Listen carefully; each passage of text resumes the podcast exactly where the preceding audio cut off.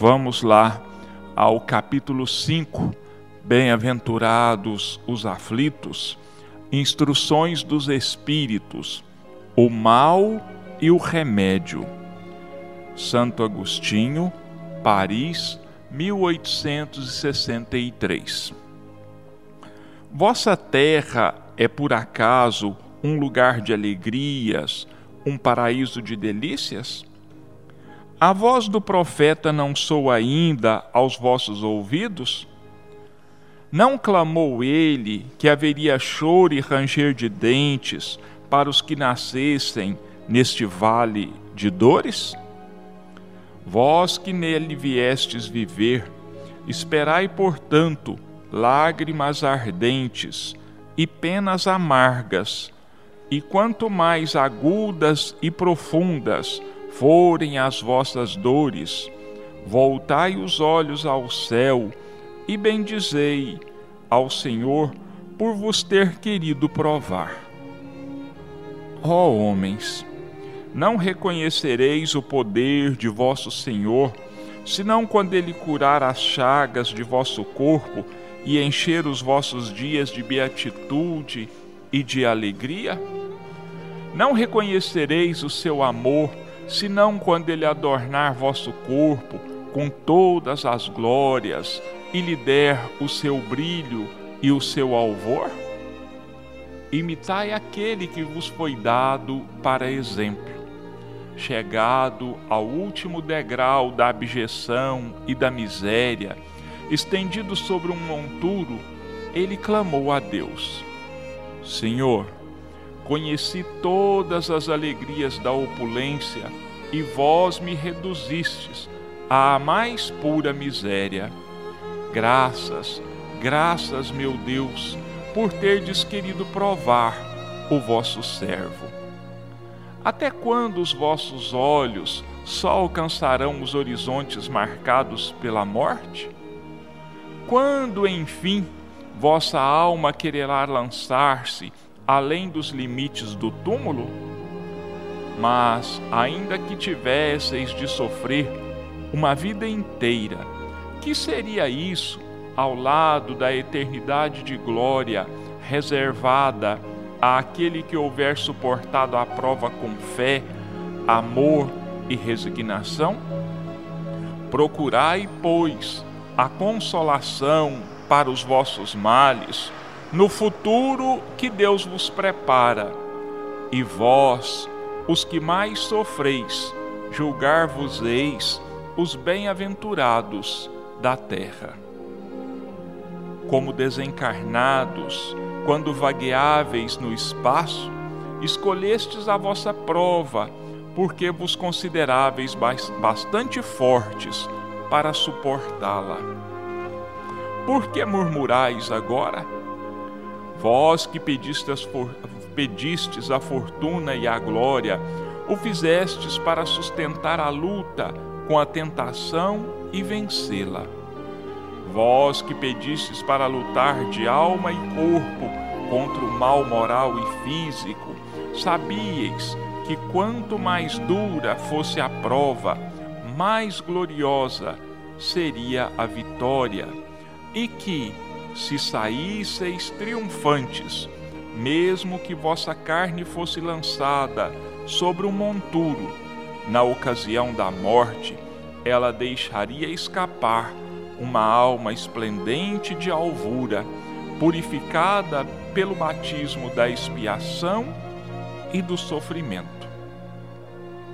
Que remédios, pois, poderíamos dar aos que foram atingidos por obsessões cruéis e males pungentes? Um só é infalível: a fé. Voltar os vossos olhos para o céu. Se no auge de vossos mais cruéis sofrimentos cantardes em louvor ao Senhor, o anjo de vossa guarda vos mostrará o símbolo da salvação e o lugar que devereis ocupar um dia. A fé é o remédio certo para o sofrimento. Ele aponta sempre os horizontes do infinito, ante os quais se esvaem os poucos dias de sombras do presente. Não mais nos pergunteis, portanto, qual remédio que curará tal úlcera ou tal chaga, esta tentação ou aquela prova. Lembrai-vos de que aquele que crê se fortalece com o remédio da fé, e aquele que duvida um segundo da sua eficácia é punido na mesma hora, porque sente imediatamente as angústias pungentes da aflição. O Senhor pôs o seu selo em todos os que creem nele. Cristo vos disse que a fé transporta montanhas. Eu vos digo que aquele que sofre e que tiver a fé como apoio será coroado colocado sob a sua proteção e não sofrerá mais. Os momentos mais dolorosos serão para ele como as primeiras notas de alegria da eternidade. Sua alma se desprenderá de tal maneira de seu corpo que, enquanto este se torcer em convulsões, ela pairará nas regiões celestes, cantando com os anjos os hinos de reconhecimento e de glória ao Senhor. Felizes os que sofrem e choram, que suas almas se alegrem, porque serão atendidas por Deus.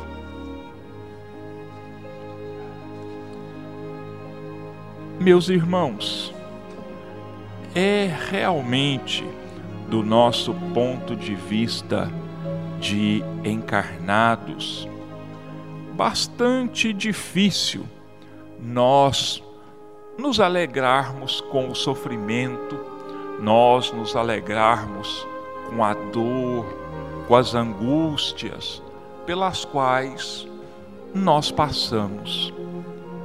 Mas vamos nos lembrar aqui daquilo que Santo Agostinho nos traz sobre aquilo que o profeta, aquilo que no Velho Testamento alguns profetas nos disseram sobre o que seria, o que é e o que seria a vida na terra. Mais uma vez, meus irmãos, nós nos lembramos da condição espiritual, moral e espiritual da terra, um mundo de provas e de expiações. Se é um mundo de provas e expiações, significa que a grande maioria de todos nós que aqui vivemos, que aqui reencarnamos e habitamos, temos de passar por grandes dores, por grandes sofrimentos. Isso por quê?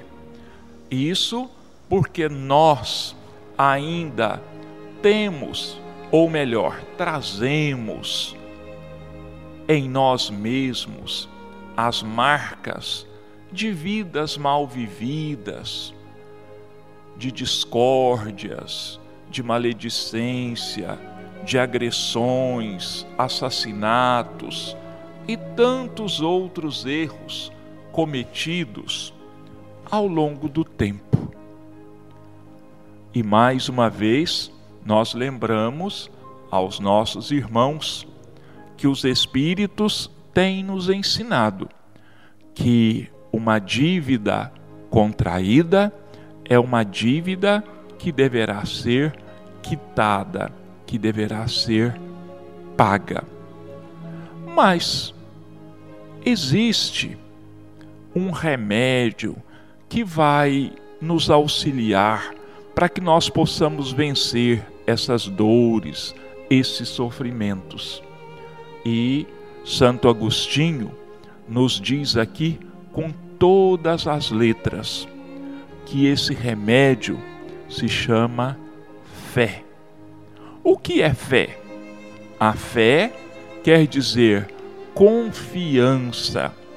A fé quer dizer certeza. Confiança em quê? Certeza em quê? Certeza em dias melhores. Certeza em uma vida sem angústias, sem sofrimentos. Mas onde? Quando? Se o próprio profeta nos diz que a terra é um vale de lágrimas. Na outra vida, na outra dimensão. Lembrando aos nossos irmãos que não basta nos transferirmos para outra dimensão, quer dizer, desencarnarmos, para alcançarmos mundos de paz e de harmonia. Não. Nós precisamos trabalhar para isso. Nós precisamos lutar para merecermos esses mundos de paz e de harmonia. Vamos nos lembrar de um militar. Está acontecendo uma guerra. E esse militar, ele está no batalhão de reserva. Ele não está na frente de batalha, ele está entre as tropas que estão reservadas para um momento de necessidade. Enquanto ele está nesse grupo que não está na frente de batalha, que não está enfrentando o inimigo, ele não faz jus, ele não merece nenhuma condecoração, ele não merece nenhuma promoção dentro da sua carreira, porque ele não está trabalhando por isso.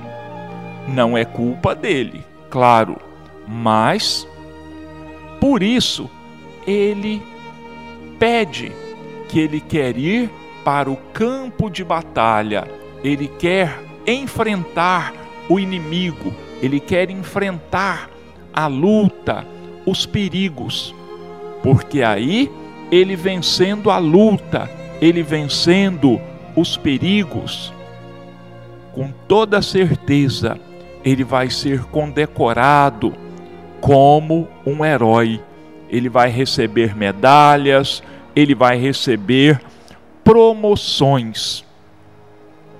Trazendo isso, esse exemplo, para a nossa vida pessoal, nós somos esse soldado.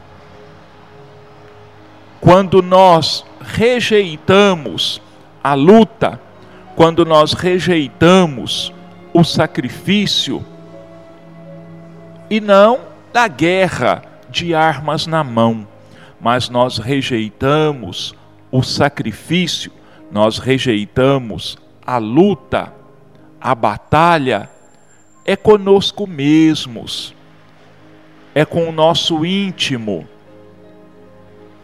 é com as nossas trevas, é com o nosso ódio, com o nosso egoísmo, com a nossa vaidade. É essa a luta que Deus e Jesus pedem que nós travemos. É a nossa transformação. Só assim a gente vai fazer por merecer uma promoção. Quer dizer, vivermos uma vida melhor, num mundo melhor, com menos dores, com menos angústias, com menos sofrimentos. E olha, meus irmãos, não é nada fácil essa luta conosco mesmos. ela ainda é mais dura, mais difícil, mais trabalhosa do que a luta com um exército muito bem armado numa guerra. Sabe por quê, meus irmãos? Porque numa guerra nós vemos o inimigo, nós o enxergamos, nós muitas vezes adivinhamos onde é que vão atacar, como é que vão atacar. Com o nosso íntimo, não é assim. Na grande maioria das vezes, nós não nos transformamos, nós não nos melhoramos, justamente porque ainda não conseguimos identificar em nós mesmos quem são, quais são os nossos inimigos interiores. E por que isso se dá? Por que que nós não identificamos esses inimigos? Porque eles se mascaram, eles se escondem atrás de dois grandes vícios que nós trazemos dentro de nós, que se chamam orgulho e egoísmo. E esses dois males que nós trazemos dentro de nós, eles são tão grandes que eles mascaram para nós a nossa verdadeira personalidade, o nosso verdadeiro nível moral e intelectual. O nosso orgulho nos faz acreditar que nós somos muito melhores do que nós somos realmente, que nós somos superiores aos outros, que os outros sim têm do que se melhorar, têm do que se transformar, mas nós não. E o nosso egoísmo? O nosso egoísmo faz com que nós nos sintamos mais merecedores do que os outros. Orgulho e egoísmo quase se misturam na sua mesquinhez, na sua baixeza, porque realmente nos cegam, realmente nos atrapalham. E como é que nós conseguiríamos nos conhecer de verdade? Olha, este é um exercício que demanda tempo, que demanda muita luta conosco mesmos. Mas existe uma frase muito conhecida no meio espírita, nos meios espiritualistas, que era uma frase que estava escrita na entrada, no pórtico, no portão do principal templo, do principal santuário grego da época de Cristo, antes de Cristo. Uma frase grande, mas que nós hoje nos lembramos e nos citamos apenas uma pequena parte dela. Homem, conheça-te a ti mesmo. Muito difícil, mas não impossível. E a nossa transformação só vai ocorrer quando nós nos conhecermos.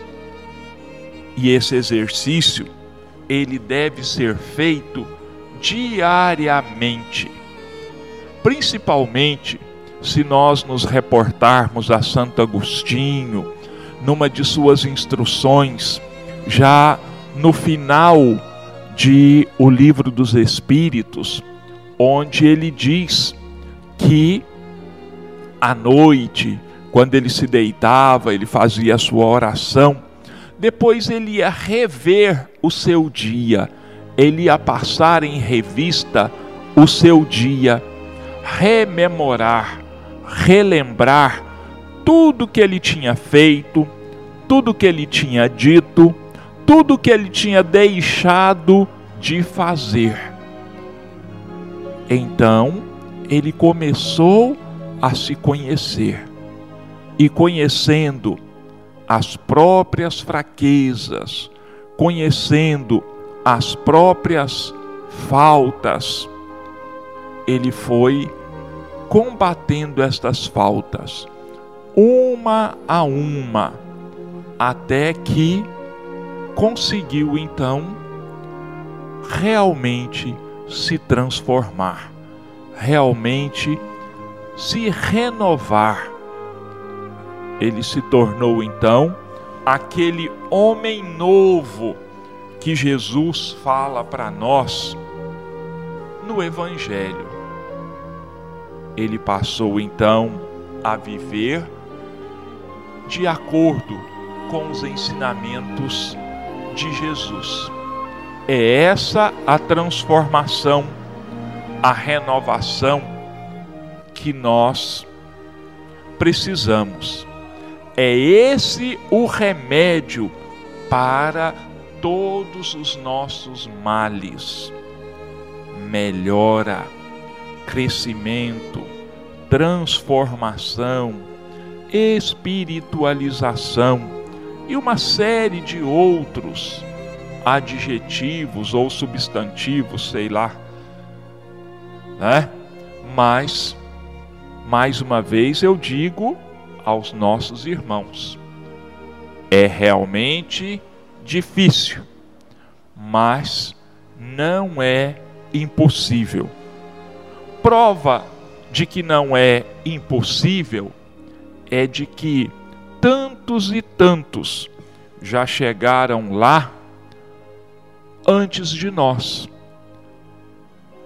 E muito importante, chegaram lá, mas não se acomodaram nos mundos, nas situações de bem-aventurança que possam ter conquistado.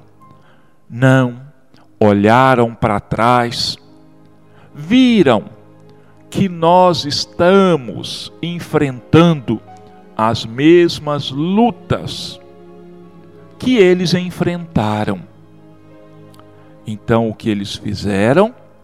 Voltaram para nos orientar, voltaram para nos dar as mãos, voltaram para tentarem nos conduzir pelo bom caminho.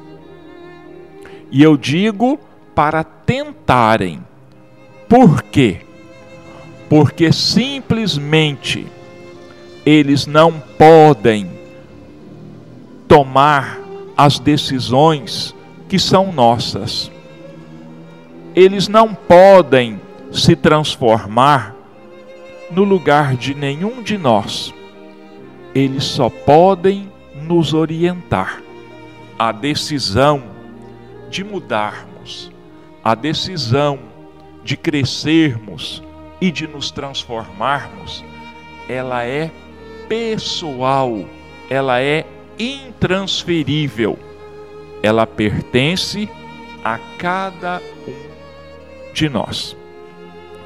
Bom, nós vamos agora para a segunda parte dos nossos comentários desta manhã de hoje. Nós estamos aqui, como todos já sabem, com o livro Rumo Certo, pelo Espírito Emmanuel, psicografia de Francisco Cândido Xavier. É o capítulo 5, Apoio Divino. Muito importante que nós saibamos e conheçamos como é que nós não estamos sozinhos em nenhuma situação sequer da nossa caminhada, da nossa espiritualização, da nossa moralização. Então vamos ver agora o que Emmanuel diz para nós sobre o apoio divino. Seja onde for, recorda que Deus está sempre em nós e agindo por nós. Para assegurar-nos quanto a isso, bastar-nos-á a prática da oração, mesmo ligeira ou inarticulada, que desenvolverá em nós outros a convicção da presença divina em todas as faixas da existência. Certamente, a prece não se fará seguida de demonstrações espetaculares, nem de transformações externas e imprevistas. Pensa, todavia, no amparo de Deus e em todos os episódios da estrada, senti-lo-ás contigo no silêncio do coração. Nos obstáculos de ordem material, esse apoio não te chegará na obtenção do dinheiro fácil que te solva os compromissos, mas na força para trabalhar a fim de que os recursos necessários te venham às mãos. Nas horas de dúvida, não te virá em fórmulas verbais diretas que te anulem o livre-arbítrio, e sim na inspiração exata que te ajude a tomar as decisões indispensáveis à paz da própria consciência. Nos momentos de inquietação, não surgirá em acontecimentos especiais que te afastem dos testemunhos da fé, mas percebê-los-ás contigo em forma de segurança e bom ânimo na travessia da aflição. Nos dias em que o mal te pareça derrotar a golpes de incompreensão ou de injúria, não se te expressará configurado em favores de exceção que te retirem dos ombros a carga das provas redentoras, e sim na energia bendita da fé viva que te restaure a esperança, revestindo-te de coragem, a fim de que não esmoreças na rude jornada em direção à vida nova. Seja qual for a dificuldade em que te vejas ou a provação que experimentes, recorda que Deus está contigo e nada te faltará nos domínios do socorro e da bênção, para que atravesses todos os túneis de tribulação e de sombra ao encontro da paz e a caminho da luz. Meus irmãos, quanto reconforto numa mensagem como esta, nos falando do apoio divino, do apoio de Deus às nossas necessidades. Nós sabemos que os espíritos, eles trabalham numa outra dimensão. Então não vamos pensar que o apoio divino, que o socorro divino vai chegar para nós em forma de bens materiais, de dinheiro, de propriedades. Não é assim que as coisas funcionam. Os bens materiais, a fortuna, vão nos chegar sim através do trabalho, do nosso trabalho, do nosso esforço. Que esforço esse que vai ser então aumentado pelas energias que nos chegam do alto, em nome de Deus e em nome de Jesus, aumentando a nossa perseverança, aumentando a nossa capacidade de discernimento, de aplicação das nossas forças, da nossa capacidade. Em momentos de tribulações morais, através da oração que nós façamos, a espiritualidade responderá a nós em forma de energias calmantes ou estimulantes, de acordo com a necessidade do momento. Em momentos de muita angústia, de muitas dores morais, espíritos amigos nos rodearão.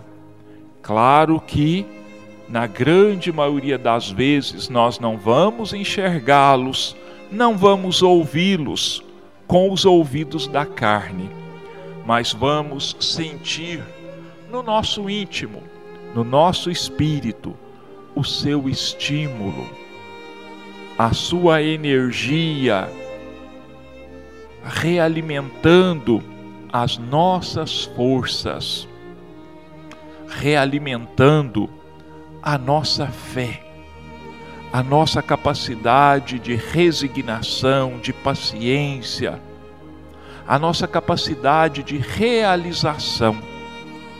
Se nós estivermos cansados, muito provavelmente esses amigos espirituais se acercarão de nós e vão falar no nosso íntimo: forças, forças, dê mais um passo à frente, está tudo chegando onde deve chegar, vamos, ânimo, coragem, força, paciência, resignação e assim por diante. E se nós soubermos dar ouvidos a essas orientações, nós vamos conseguir aquilo que nós buscamos, aquilo que venha de encontro às nossas necessidades, aquilo que venha de encontro ao nosso merecimento. O que nós nunca poderemos esquecer é de que o apoio divino está ao nosso lado, muito mais perto do que nós possamos pensar,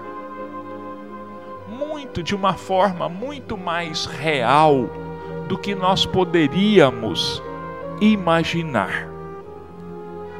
O fato de nós não percebermos materialmente grandes transformações, grandes milagres, né? Os céus baixando a terra, o céu se abrindo, a riqueza se materializando nas nossas mãos, não quer dizer que o socorro não esteja a postos. Está sim. E qual é o veículo para que nós possamos conseguir isso? É a fé, é a oração, é a confiança na bondade, na misericórdia e na justiça divinas. É disso que nós precisamos, meus irmãos. É isso que nos falta. Verdadeira confiança no apoio divino. Mas sabendo como esse apoio como esse auxílio vai nos chegar, porque ele chega de forma indireta. Ninguém está livre do suor, do trabalho para as suas conquistas. Ninguém está livre das suas provas, das suas expiações, mas forças, energias, paciência sempre nos são doadas através das energias com que a misericórdia divina sempre nos recobre. Bom, meus irmãos, nós encerramos o nosso programa agradecendo a Deus e a Jesus pelas bênçãos, pela paz, pela harmonia, pela saúde física e espiritual que se estende sobre toda a nossa cidade. Agradecemos aos nossos irmãos ouvintes pela paciência, pelo incentivo que tem nos chegado através de pessoas que nos dizem da audiência do nosso programa, dos comentários positivos, carinhosos que nós temos recebido de muitas e muitas pessoas, das mais variadas pessoas. Então fica aqui o nosso agradecimento mais uma vez a Deus e a Jesus e aos nossos irmãos ouvintes. Pai nosso, que estás nos céus, santificado seja o teu nome, venha a nós o teu reino, seja feita a tua vontade, assim na terra como nos céus. O pão nosso de cada dia dá-nos hoje, Senhor. Perdoa-nos as nossas ofensas, assim como nós perdoamos a todos aqueles que nos tenham ofendido. E não nos deixa entregues às tentações, mas livra-nos de todo mal. E que assim seja.